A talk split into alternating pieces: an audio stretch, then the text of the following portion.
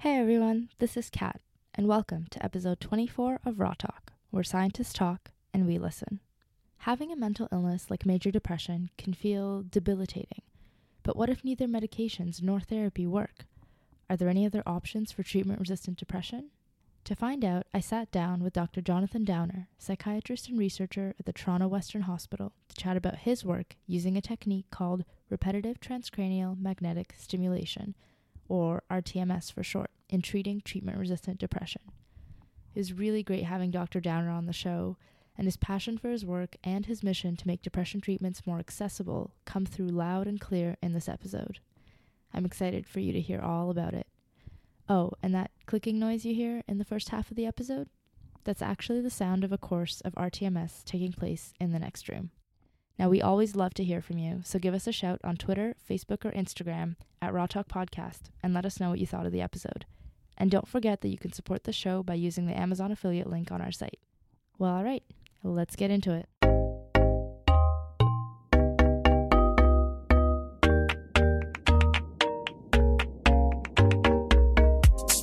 You are a physician and scientist as well. You have an MD, PhD, and you joined the Department of Psychiatry at the University of Toronto in 2010. Uh, I think I believe that's correct. That's correct. And you very promptly established an RTMS clinic here at the University Health Network. And over the last six years, it's become a very high volume clinic around treating major depression in people for whom medication and therapy have been unsuccessful.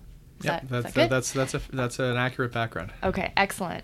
With this clinic um, and with treating depression, uh, one question I had was why why depression? What in particular made you interested as a psychiatrist and as a researcher in looking at this disorder in particular? Okay, well, I mean, so there's a lot of reasons to like depression, I guess, if you, if you want to, uh, at least if you're a physician who's trying to treat it. Uh, first of all, it's really common. About 5% of the population of Ontario is going through depression in any given year. And at least uh, one third of those are people who have already tried medications and therapy and aren't getting anywhere. So, this thing we call treatment resistant depression, where you are waking up every day saying, I wish that I weren't here, no motivation, no energy and really not functioning in life. About 2% of the population has that kind of clinical depression uh, and isn't getting better despite the current treatments that we have. Uh, in a city like Toronto, should we say Toronto, the greater Toronto area has Mhm. maybe 6 million people in it. Mhm. So we're looking at, you know, in the order of 300,000 Mhm. people with treatment resistant depression, depression. in, in Toronto alone. Mhm. So that's a lot of work to do. Yeah. And if uh, even if we invented amazing technologies, one technology is, I mean, one of our challenges, and just one of our challenges, is to invent new interventions and new Mm. treatments that can work where medications and therapies fail. Yeah. But the second challenge uh, is to ensure there's access to those treatments. Mm. So if I build an amazing treatment that requires uh, putting somebody in a dedicated MRI scanner for Mhm. three hours and costs five hundred thousand dollars to buy the equipment, and Yeah. if the actual intervention itself costs twenty five thousand dollars, Mhm. it might fix treatment resistant depression. But the problem is, it's it's only going to fix a very small number of the people who have it.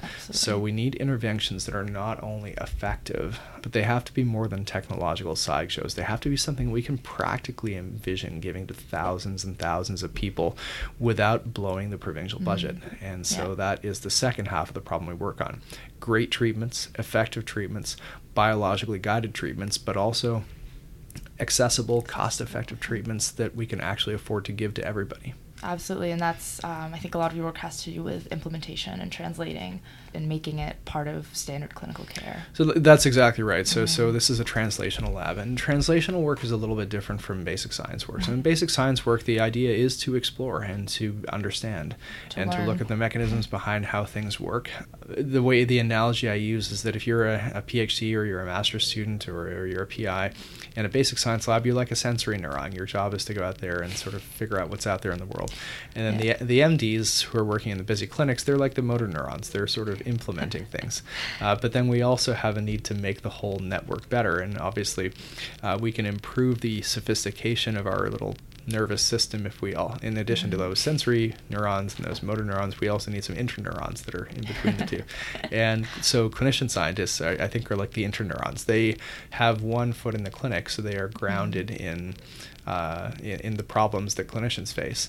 Uh, and so that's so if you're a translational lab, then really you should be taking your questions from the patients. The patients will usually tell you what, what the problems are and what we need to be working on.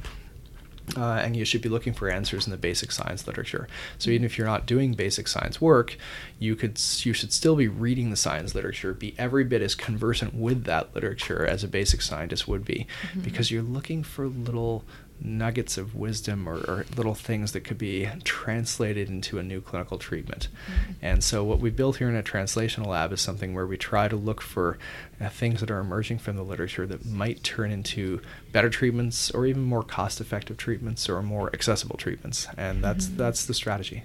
Okay. So, your work, both clinical and research, has been mainly focused on using uh, something called repetitive transcranial magnetic stimulation, or RTMS for short. So could you tell me a little bit about what what is RTMS? Okay, sure. So RTMS uh, is a technique that uses powerful focused magnetic field pulses mm-hmm. to induce durable changes in the brain activity of target brain regions.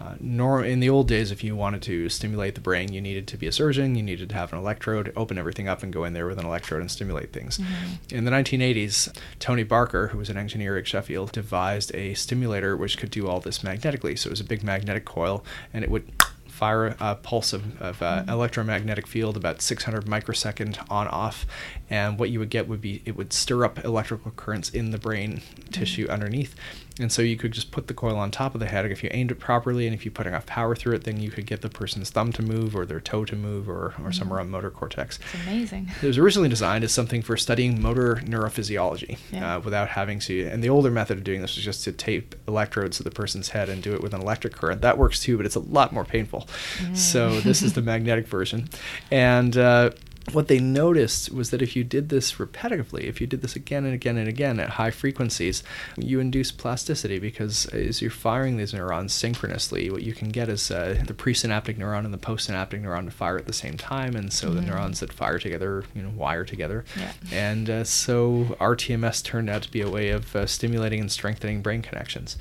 And around that same time, it was good timing because in the 1990s, when they realized that repetitive stimulation could induce plasticity, around the same time, we were just starting to get some really nice neuroimaging pictures of what brain areas were underactive in major depression and OCD and psychiatric conditions uh, where we didn't previously understand the functional neuroanatomy very well. Mm. So, an actual solution was ah, well, we know these brain areas are underactive. Let's put the RTMS stimulator over top of these areas and let's stimulate them mm. and see if we can get the person better without using medications or therapy. Mm. So, from what I understand, the response rate of treatment resistant depression to this therapy has been pretty impressive. So, why, why is it so effective when medication and therapy have failed? So, they managed to get approval from the FDA on a trial where the remission rate for RTMS from treatment resistant depression was on the order of 17 to 18 percent. Mm-hmm. So that's not a very high remission rate until you look at the alternatives. Yeah. For a person who's already tried two or three trials of medication, the odds of getting remission on the fourth or the fifth or the sixth trial of medication can be as low as 10 to 15 percent. Not terribly high. Mm-hmm. You might say, well, yeah, that's because you guys are all medication fiends, and what you should really be doing is sitting down and talking to your patients and giving them good therapy. So there are therapies for chronic treatment-resistant depression. There's one called CBASP, the Cognitive Behavioral Assessment System of Psychotherapy. It's a manualized treatment. I think there are two or three people who do it here in Toronto, and they did a large randomized control trial on this in people with treatment-resistant depression compared to a medication.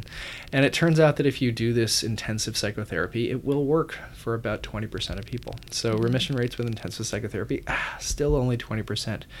Treatment resistant depression is hard. Yeah. Now, if you want to use brain stimulation, you can do ECT. You know, ECT mm-hmm. is a long-standing technique Success rates with ECT are anywhere between 60 and 90 percent, depending on uh, the trial. Yeah. Uh, for certain types of depression, like psychotic depression and catatonic depression, you'll see people uh, achieving remission rates of as high as 90 percent. But there are other people with other kinds of depression, like the depression you'll see in people with personality disorders, like borderline personality disorder, mm-hmm. and they might have a ECT remission rates that are as low as 20 percent. So not very good. Still not great. So with RTMS, uh, it was hovering around 17% in the early days. Um, and what we realized was that uh, the early studies were not really designed to figure out what a maximal course of RTMS looked like. They give people five or ten sessions. Oh, look, mm-hmm. it works better than sham, and then they'd stop. So the problem is people read that literature and said, oh, well, RTMS is 18%, 18% uh, remission rates. It's a little bit weak.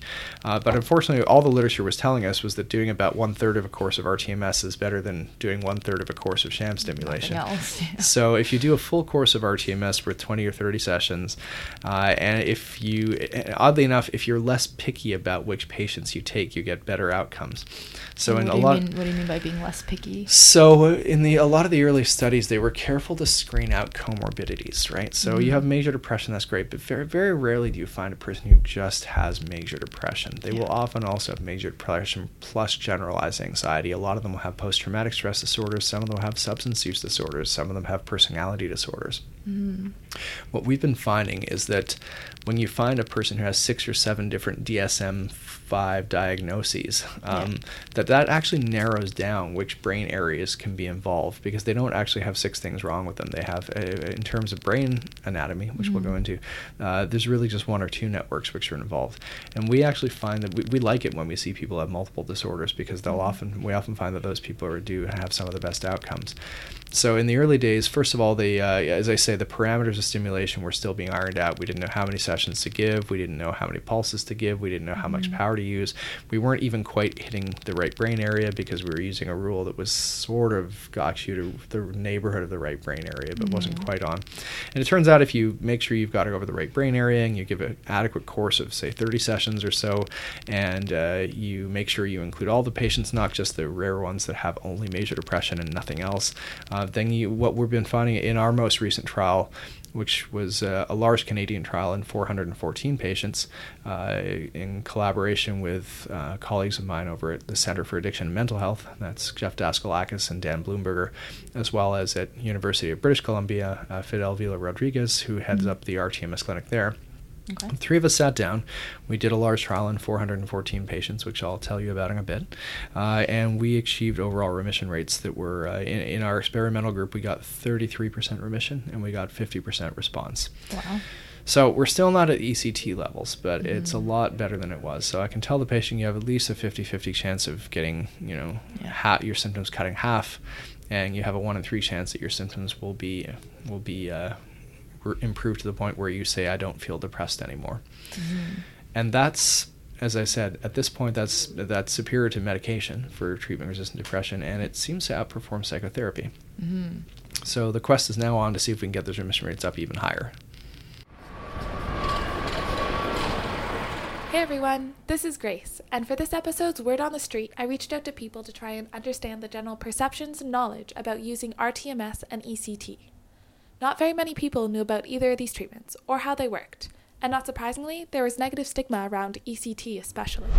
First, can I ask you to introduce yourself? Hi, I'm John Abrams. I'm an installer here at U of T. We install uh, art shows. What are your first thoughts when you hear about these types of treatments? Well, uh, my, my first thoughts are go back to, to, I guess, to the 50s and 60s during the experiments they did on, on um, helping people with electric shock therapy. Is it painful? I don't know. So it's evolved a lot. They now do, uh, they put you under anesthesia. Would it be micro, sort of micro charges so you wouldn't notice them? I think it's a teensy bit painful and you don't move at all because of the electric current and you can have some side effects. Like you, your memory can be a little bit altered and you can feel a little bit nauseous that day. Uh, so there are definitely side effects, um, but it also helps for people who are having difficulties responding to treatment. It helps 60 to 90% of them feel oh. better. Oh, um, does, does, it, does, it, does memory loss occur? So minor memory loss does occur for some people, and it's usually in the last couple of weeks, and it often goes away as well. Oh, okay. Um, uh, yeah, I, I guess uh, if you're really suffering from depression, you would want to try anything. Do you feel like uh, people know about these treatments, or? I think CBC covers it quite a bit. Everybody I know listens to CBC. Hi, I'm Michaela. I'm a third year student here. What do you study? I'm studying neuroscience. So, first of all, have you heard of uh, repetitive transcranial magnetic stimulation or electroconvulsive therapy. And I guess what are your first thoughts when you hear about these two types of treatments? Um, I don't know a lot about them, uh, but from what I do know, it's definitely up and coming. Um, it's something that's still kind of experimental, so I'm not, I'm not sure about it a lot. But um, it has been seen to be beneficial for some people, uh, especially in conjunction with other therapies. So I think it's definitely something worth looking into. Where did you learn about RTMS or ECT? Um, I heard about them a bit in my cognitive science class, actually. Um, my professor is really big on trans uh, transmagnetic cranial stimulation, so he's pr- Professor um, Vervaeke. He was looking into it a lot, so he mentioned it a few times in lecture you seem to be very well aware of what these therapies are given your educational background, but I was wondering what, what do you think people know more generally about these options for, for treatment for depression? And just what do you think is the general opinion of something like transcranial stimulation or electroconvulsive therapy, even in the general public? I think that it's not very well known. Uh, from what I know, people aren't very much aware of what those therapies are or what they can do. Uh, cognitive behavioral therapy is kind of up and coming in terms of like people knowing about it. So a lot of more people know about you know cognitive behavioral therapy or you know talking therapies or antidepressants, um, but they're not really aware of any type of like electrostimulation. And people who are aware of it tend to think of just like electroshock therapy as something very primitive and scary and like um, I actually had my, my boss from my job actually talk to me about it, and she was just saying, like, I can't believe we're still zapping people. And I'm like, it's not as simple as that, actually. It can be very helpful, but it's also debated. So there's a lot to look into, and I think that it can send a very scary message to people who aren't very aware of what it is. So, my name's Emily Gilbert. I'm a third year PhD student in the Department of Anthropology in the School for the Environment. So, first of all, have you ever heard of transcranial magnetic stimulation as a treatment for depression? No. And uh, have you ever heard of electric convulsion therapy as a treatment? Yes, but I I thought that that was more of a thing of the past. But maybe that's totally. I don't know that much about depression treatment, to be honest. Um, but I thought that like shock therapy, shock treatment therapy, was sort of a thing of years past. I was wondering, what are your first thoughts when you kind of hear a little bit more about that? You kind of were already talking about um, your first kind of electric shock shock therapy? Yeah. So I know my grandmother had. That's why I thought it was a thing of the past. Mm-hmm. My grandmother um, dealt with depression, and she had electric shock therapy. I'm not sure if that's what it's called now. Um, and my family was always just very critical of the impact of that, but that was like I don't know a long time ago. Mm-hmm. Um, so I'm sure it's improved at this point. Mm-hmm do you know if it if it treated her depression or or what side effects she had that yeah. your family was critical of? So I know my family thought that it it made her like less receptive afterwards and wasn't it wasn't clear whether it treated her depression. So I guess another question to ask around RTMS is is it safe? You're it's not invasive, but you're still. Yeah, so there are upsides and downsides to every treatment. Uh, safety is one of the upsides of RTMS. It's really safe uh, mm. compared to many treatments that are out there. The only serious side effect that uh, is reported is the uh, every once in a while you'll have someone have a seizure. We used to report a seizure rate of maybe one in a thousand patients. Mm. Where now, as we've had more experience, we think it's lower than that. We think it might be as low as one in ten thousand. The seizure rate on medications is about one in a thousand. So the rate of seizures for RTMS is, and that's the main thing people talk about is, am I going to have a seizure? So mm. it's pretty rare. Uh, we've been running our clinic since 2011. We've had 2,500 referrals to the clinic, and we've probably performed 30 or 40,000 sessions of stimulation. So far, no seizures. So it's wow. pretty rare. Okay. Uh, in terms of the tolerability, people will get things like uh, it's painful during the mm-hmm. stimulation itself. So you're definitely feeling like you're being drilled in the head with static electricity, and you may feel it in your eyes, or your nose, or your teeth, and all, all the different mm-hmm. branches of the uh, of the trigeminal nerve. But uh, most people find they can tolerate it. But there is one big drawback to RTMS, and that's that it's really inconvenient. Uh, you need, as I was alluding to, you need 30 sessions of stimulation. And so, if you live in you know Pickering or Ajax, or you live far from the downtown, that means you're driving down to a hospital Monday, Tuesday, Wednesday, Thursday, Friday for six weeks. Mm-hmm. So it's a safe treatment, but it's it's it's an inconvenient treatment.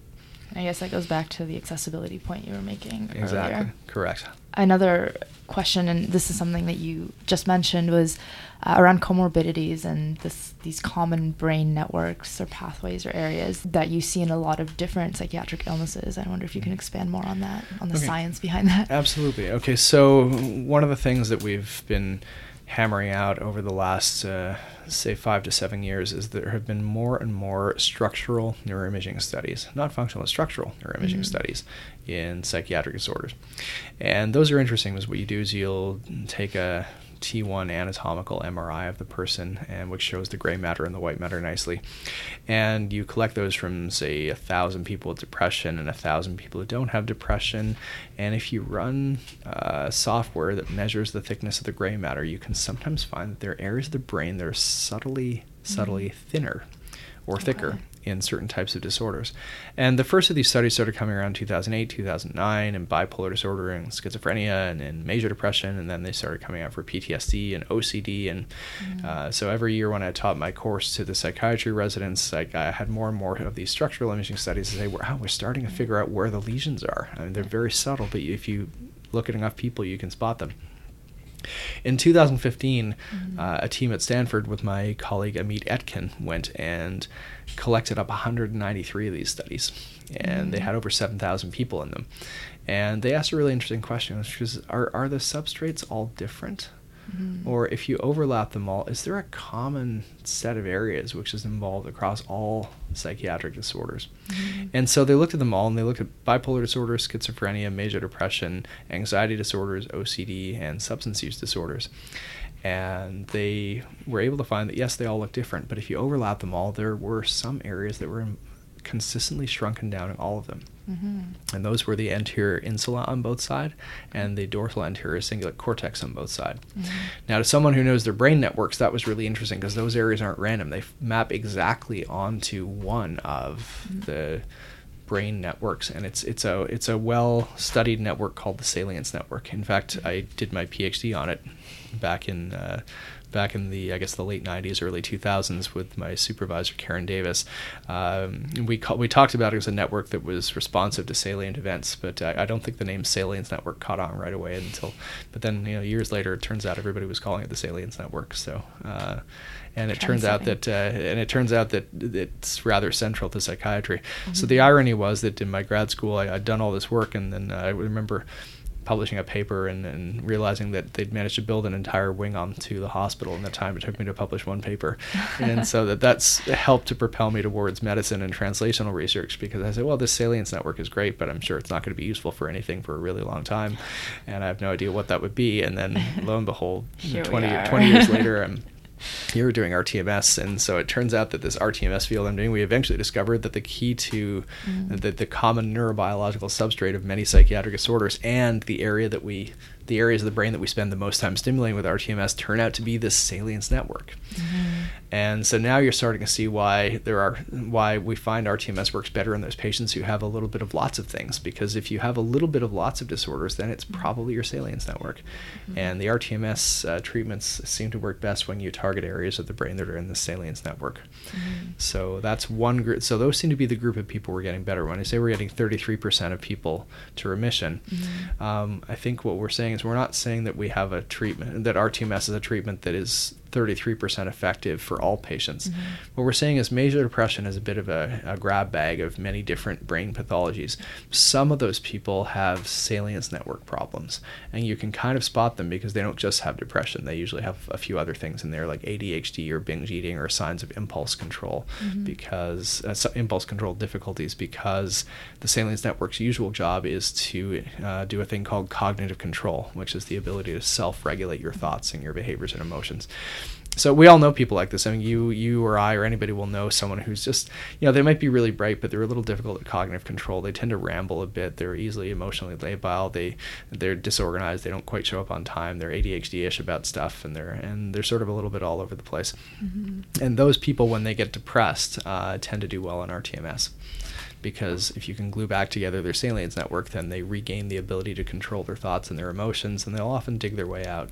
So, have you started or do you have any information on the effectiveness of RTMS for patients who have other psychiatric illnesses and not major depression? That's not what they come to you for. Well, so that's it. So we've done a bit of this work, and there, and of course, lots of labs all over the world have looked at RTMS, and Mhm. there are so major depression has been by far and away the most common indication for it.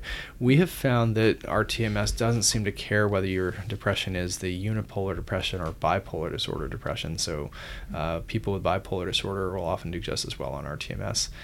Uh, we have also found that uh, it works quite well for people who have post traumatic stress disorder, Mhm. and other labs have published on that as well. We also stumbled across the finding that it works really well for people who have binge eating or purging. And so, people who have binge eating or purging, bulimia nervosa, or the type of anorexia where people also binge and purge, they will often find their binging and purging gets better with RTMS. Anorexia, unfortunately, we haven't done quite as well with, so we're still trying to figure out where in the brain would be the best places to go for anorexia. We have uh, we found out by accident that it's helping some people with borderline personality disorder to at least get over their depression, which is nice because there aren't many treatments for depression and borderline personality disorder. There's there's a well-established therapy called DBT, which works nicely, but uh, it takes a year and it's hard to get into, and uh, there are groups and individuals, and it's resource intensive. So if we can help some people who are on the wait list for DBT groups um, by giving them RTMS, and if we get them ready for their DBT by improving their cognitive control and maybe bringing down their depression, then I'm going to call that a win. So, uh, Okay. and then of course you have obsessive compulsive disorder that works out well. Some people are studying it for substance use disorders. We haven't really done that very much. Schizophrenia has been a toughie. Many networks are involved in schizophrenia. It's one of the of all the disorders, it's the one that seems to involve the most networks in the brain, and so people have looked at individual symptoms like can we help people with their working memory in schizophrenia? Mm-hmm. Can we damp down auditory hallucinations in schizophrenia? Mm-hmm. But unfortunately schizophrenia has a lot of different corners to it Everywhere because, because there's so many different mm-hmm. areas of the brain that are involved. So it's hard to just target one spot and to get the person better. Hmm So you mentioned that depression is a mixed bag. I don't know if maybe people are aware of this, but depression can be very heterogeneous, and there's very many different subtypes, and that's something that we're still continuing to investigate today. So I was wondering if uh, we, we know about the salience network, but if there's a way to pinpoint the treatment even more to identify a particular part of the network for different subtypes of depression, and if that would make the treatment more effective. Okay, great. So, so different subtypes of depression or understanding the heterogeneity of depression is a big worldwide project right now, and Mhm. there are giant collaborations looking at collecting lots of biomarkers like Mhm. You know genomics, proteomics, blood samples, um, clinical scales, psychometric scales, EEGs, PET scans, functional MRIs uh, on lots and lots and lots of people with depression. There are collaborations in the U.S. There's one called EMBARC. There's an international one called iSpot. There's a big Canadian one called CanBind, led by Dr. Sid Kennedy, who's a colleague of mine here. And uh, so there are a bunch of these different biomarker studies out there where they're taking hundreds and hundreds of people who have depression and trying to just do lots of different biomarkers and tests on them to try and figure out what the differences are. So it's still early days yet, but it does look like there are three domains or three dimensions in depression which can be affected, Mhm. and they're affected to different degrees in different people. One of those is cognitive control. So if you measure if you let's say Mhm. you put people with depression on a little task where they have to do a thing called the Str- Stroop task, which involves naming the ink that a word, the color of the ink that a word is written written in, as opposed to the actual word, which will say red, green, or blue, but the ink color is different, so you have to exert some cognitive control to say the proper thing. Uh, so you can put people on cognitive control tasks, and some people with depression do well, and some people do not do well. There's another dimension that is based on sort of high levels of anxiety and neuroticism and a tendency to be a little bit obsessive about negative things. Uh, and there's another dimension within depression, which is that some people have a relative loss of the ability to experience reward and pleasure. And you can measure that by looking at how well they learn from positive feedback. Some people just they kind of ignore positive feedback and they only learn from negative feedback. And uh, you can look at just the effects, the motivating effects of reward on people, and there are various ways to measure it. And some people with depression have very little motivating effect from reward. And if you look at their brain scans, you find they even have very little brain activation from reward. So Mhm. that's a thing called that's a marker of a thing called anhedonia, or the Mhm. difficulty experiencing joy or pleasure. So three dimensions: your capacity for reward, uh, your capacity for anti-reward, or the tendency to sort of look at the negative, and then on top of that, the cognitive control that allows you to the the so-called wisdom to know the difference, or the, the Mhm. ability to regulate between the the two. And so all depressed people uh, have varying contributions from those three things. Mm-hmm. And that's useful. And again, I, I, think one of the best studies that did that was uh, my colleague Diego Pizzagalli down at uh, Harvard. He uh, did all these tests on people with depression but on top of that, he also recorded EEGs from them. So he was able to ask, well, now that we know that some people have high levels of cognitive control and some don't, some people have high levels of neuroticism and some don't, some people have high levels of reward motivation and some people have poor levels of reward motivation, what does that go with?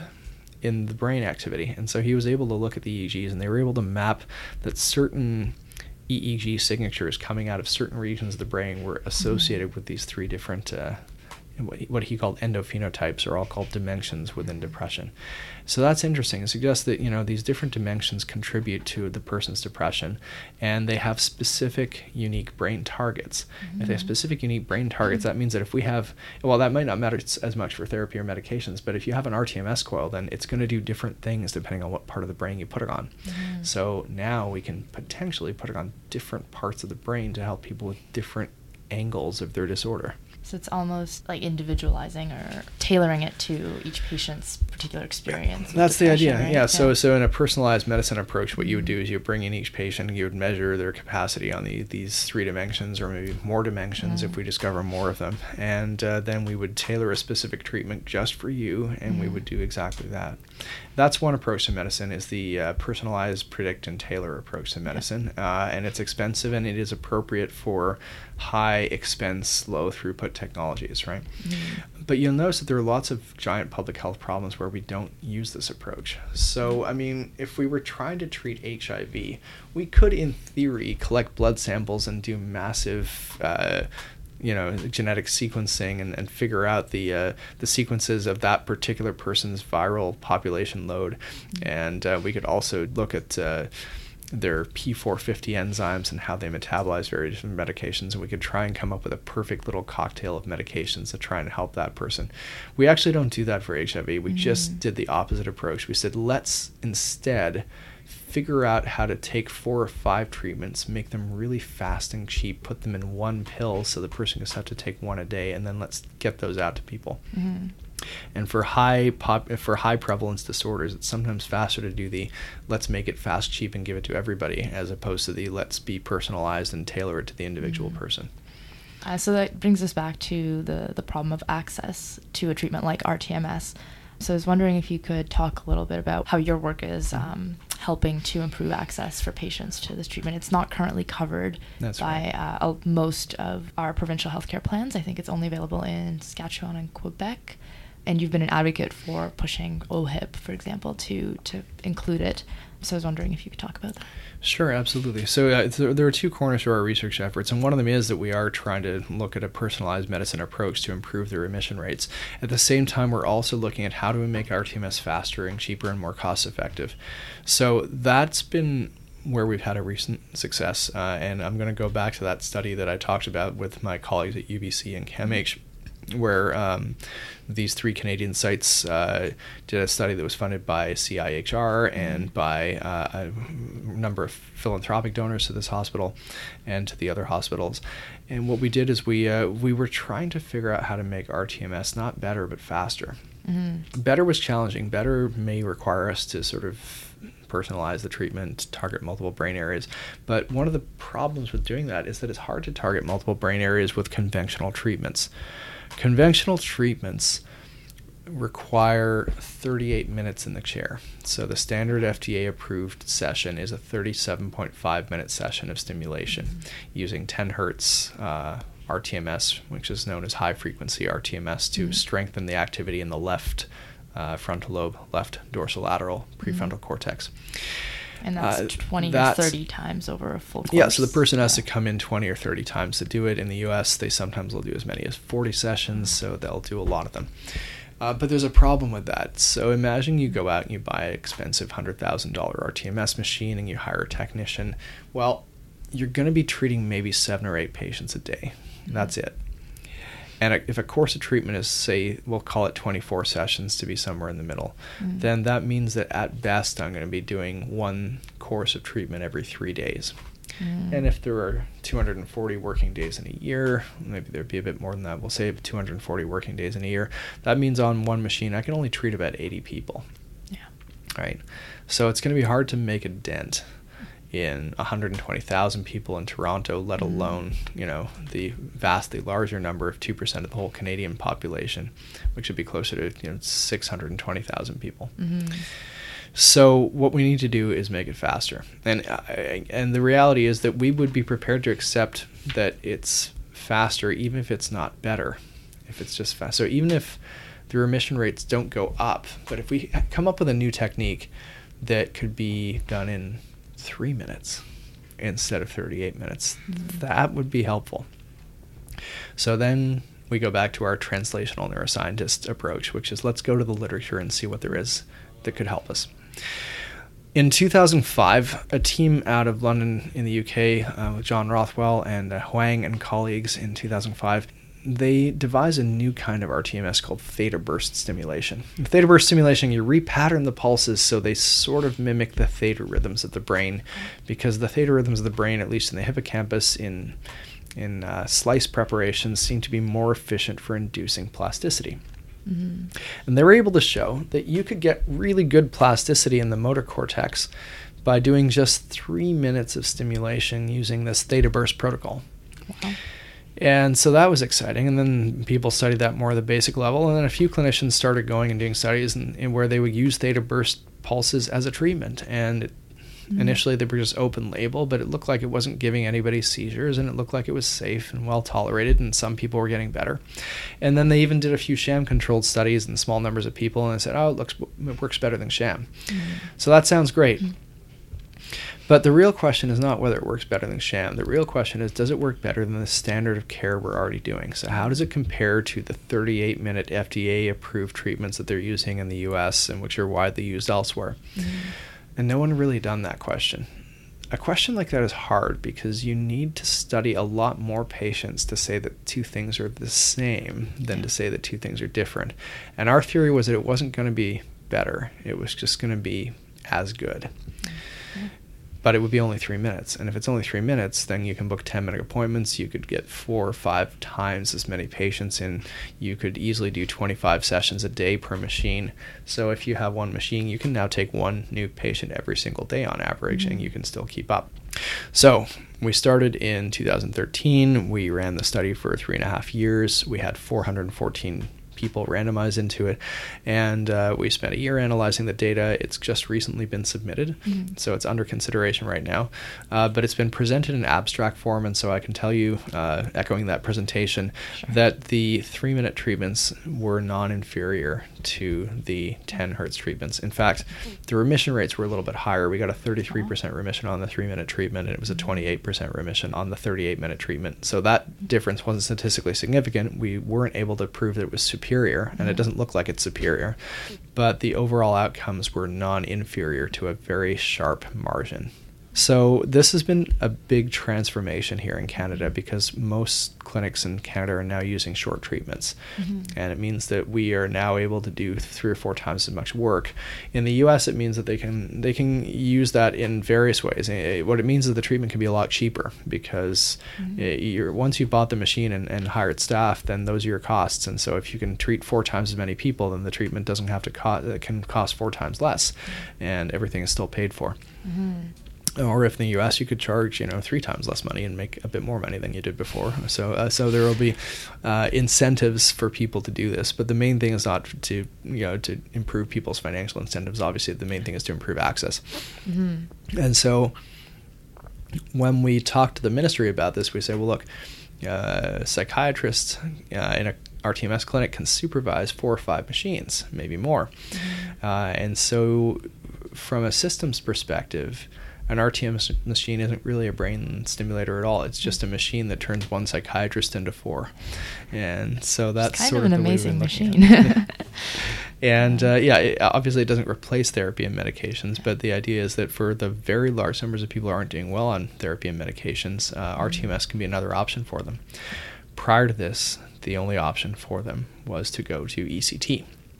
Mhm. ECT works quite effectively for a lot of people, but not Mm-hmm. for everybody. The problem is that a lot of people are, are a little afraid of ECT because you'll get uh, cognitive adverse effects. It Mm-hmm. requires anesthesia. It requires seizure induction. Um, Sorry, and the so ECT one, is, uh, electroconvulsive ECT is therapy. electroconvulsive Yeah. therapy, right? So the so-called the so-called shock therapy, Yep. uh, which uh, it remains in use Mm-hmm. because it's very effective, and uh, a lot of patients sign up to do it because it helps them because it's it it uh, it saves their lives, it stops them from being suicidal, and it returns them to normal functioning.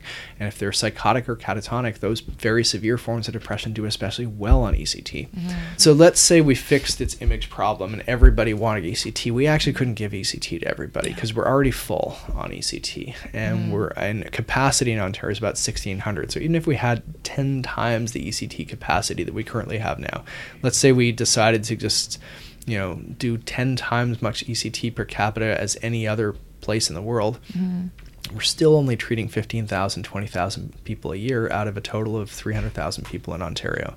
I'm just using Ontario as it's that's the area I have the numbers for. So the reality is that we can't just say, well, you know, if there's no medications or therapy, you should go to do ECT. We don't have enough ECT to give to everybody, and it's and it would be too expensive to do it if we did. Mm-hmm. RTMS therefore fills a niche. So there's a niche that needs to be filled in mm-hmm. between medications and therapy and ECT. Mm-hmm. It's a niche that patients want because a lot of them don't want to go to ECT. It's a mm-hmm. niche that funders should want because we can't afford to give everybody ECT. And it's a niche that anybody who's interested in logistics should want because we don't have the capacity to give everybody ECT. Yeah. So we can either leave people at home with their depression or we can start to treat them. And each person with major depression that's treatment resistant is reckoned to consume somewhere between 10 15 20000 dollars a year of services foregone tax revenue disability payments their you know their spouses or other caregivers taking time off work to help them and that sort of thing. So it's mm-hmm. expensive. It, leaving aside the compassion argument it's actually expensive to just leave people, Leave people sitting there be, with yeah. so if we can make RTMS into a treatment that costs maybe $2,000 for a course, then even if it's only working to remission in one out of three people, then we can promise that every for every $6,000 you spend on RTMS, you get a remission. Mm-hmm.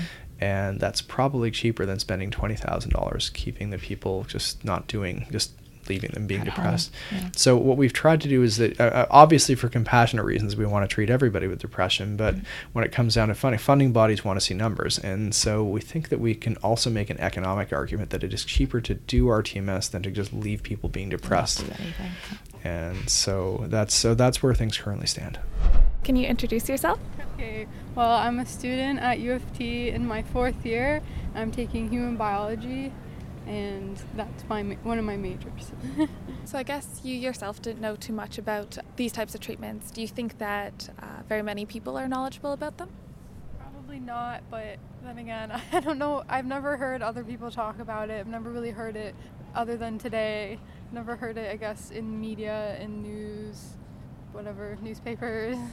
so I, I would assume not, but you never know. Maybe there's people out there that have tried it themselves, that know other people that have tried it or are trying it, have heard of it in the in our university community. Maybe they've been exposed to it other students, but I'm unfamiliar just myself. So What are your thoughts on the future of these treatments, uh, if you have any? And do you think it's important for people to know about this? Sure, I definitely think it's it's good that people have options because somebody suffering from depression, obviously it's one of those invisible illnesses. It's still in today's society there's still stigma surrounding it. So people don't want to talk about it. They don't want to address those concerns. Um, maybe they're hesitant to get treatments. Maybe they don't know what options they do have. So, yeah, if, if there was different different methods, it became more talked about. Oh, these methods are available. They're produce better results. Maybe people are more interested. Then they're gonna open up the discussion about these illnesses, these treatments more. So yeah, it's just I guess making making way for more discussion. Do you think people should know about these options, or do you feel like people do? I don't think people do. Like depression is becoming much more talked about and and the stigma is is lessening a lot, but I don't know that much about it and I don't know what treatments would be. And so I think that there's still a lot of unless you're diagnosed and you're seeing like a physician or you're seeking help, I feel that a lot of people don't know how it's treated or it's a vague idea of like counseling and drugs that are poorly understood. So I think that. Um, definitely, you know, talking to people about how it's treated and the prevalence of this type of treatment is really great. Definitely, kind of also that pre, like making it more accessible. So you already have to be seeing a psychiatrist or seeing someone in order to even know any of this. Yes. And kind of trying to educate people before that stage, Yes. so that they're potentially more hopeful also about their own health. Definitely. And I think often, like, I have a friend who has recently had a family member who's been, like, diagnosed with depression. And it had to get sort of to a breaking point before that happened. And so I think that this general discussion is really helpful so that it doesn't become crisis mode before it's addressed.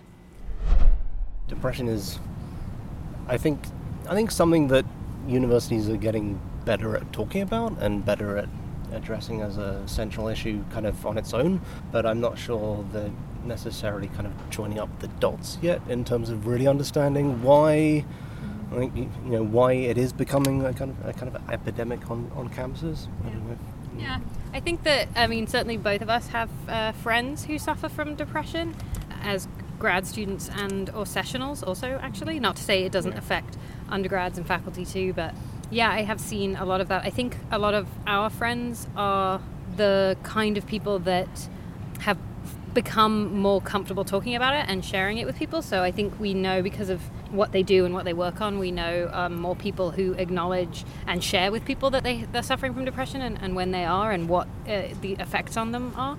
Um, but of course, I know uh, lots of people don't say anything or don't even recognize it necessarily in themselves. So. I had a question just about you kind of mentioned specifically grad students. A lot of them uh, face these issues. I was wondering if you could expand on that, or potentially why you think that's the case specifically with this population. hmm Well, yeah, I mean, I mean, part of it is is the kind of imposter syndrome that, that I think you know a lot of people feel that that becomes especially exacerbated in the kind of grad school context where you're expected to be an expert before you have the status of being an expert. And that I think is partly at the root of things.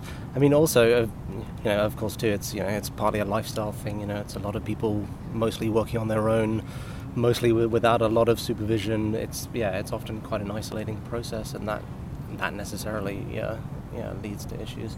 I also think that um, grad students are often overwhelmed by the amount of things they are supposed to do and the people that they're responsible to and the number of um, yeah responsibilities work their you know ta ra do your own work finish your phd all those kind of things and i think people feel often overwhelmed and unsupported um, so if you are prone to suffering from depression it doesn't seem surprising that that would be a setting in which you would be likely to, to suffer bouts of it i think So we were wondering, have you ever heard of transcranial magnetic stimulation as a treatment for depression?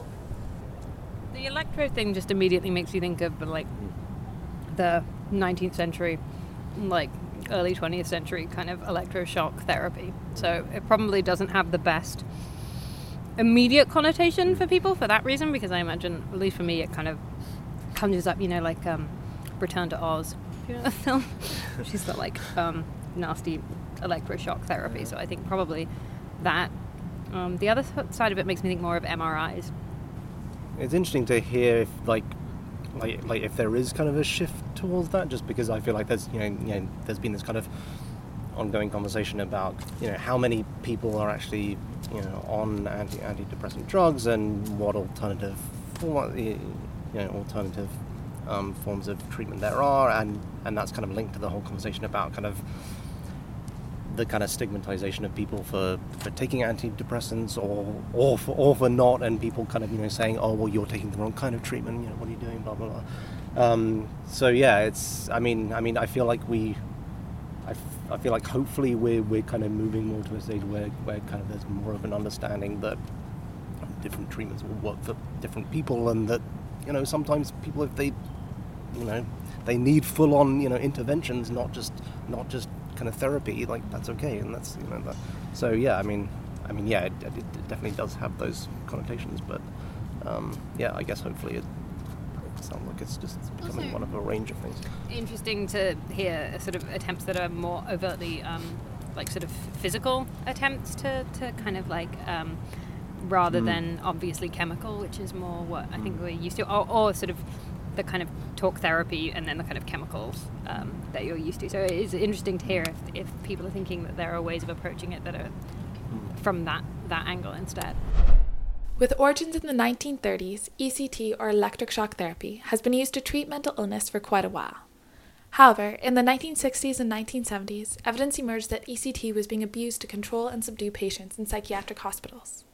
This has not been the case for a long time now, and these days improvements have been made, such as using anesthesia and muscle relaxants to prevent pain and potentially harmful movements. It is true that ECT has some side effects, such as memory loss, nausea, but are these much different or more severe than those involved in using chemotherapy to treat cancer? So you did your PhD with Dr. Karen Davis, who we've actually featured in season one. Oh, that's Um, right. You should go listen to her episode. um, and now you yourself are supervising a number of graduate students, and you have graduated uh, a few. So what has that supervisory experience been like for you? And do you find that you're you're doing certain things, or your supervisory style borrowed something from Karen, or are you completely different from the way she was? So I, I wish I could run my supervision the way Karen. Karen was the most accessible supervisor. Uh, Yeah. I could just always walk down the hall and knock on her door anytime, and she was always busy, but she would always say, "Come in," and we would walk and we'd sit down, and I could talk to her about anything I wanted. It was a student's dream. Um, I strived for, but will never achieve that level of accessibility because I'm half the time down here in the clinic, and I'm over teaching, and uh, and so there's there's sort of I have to wear a lot of hats. So I would like to be much more accessible for my students, and I think Karen still sets a bar of accessibility and, and, and engagement that I, I, I continue to strive for during my career as a supervisor.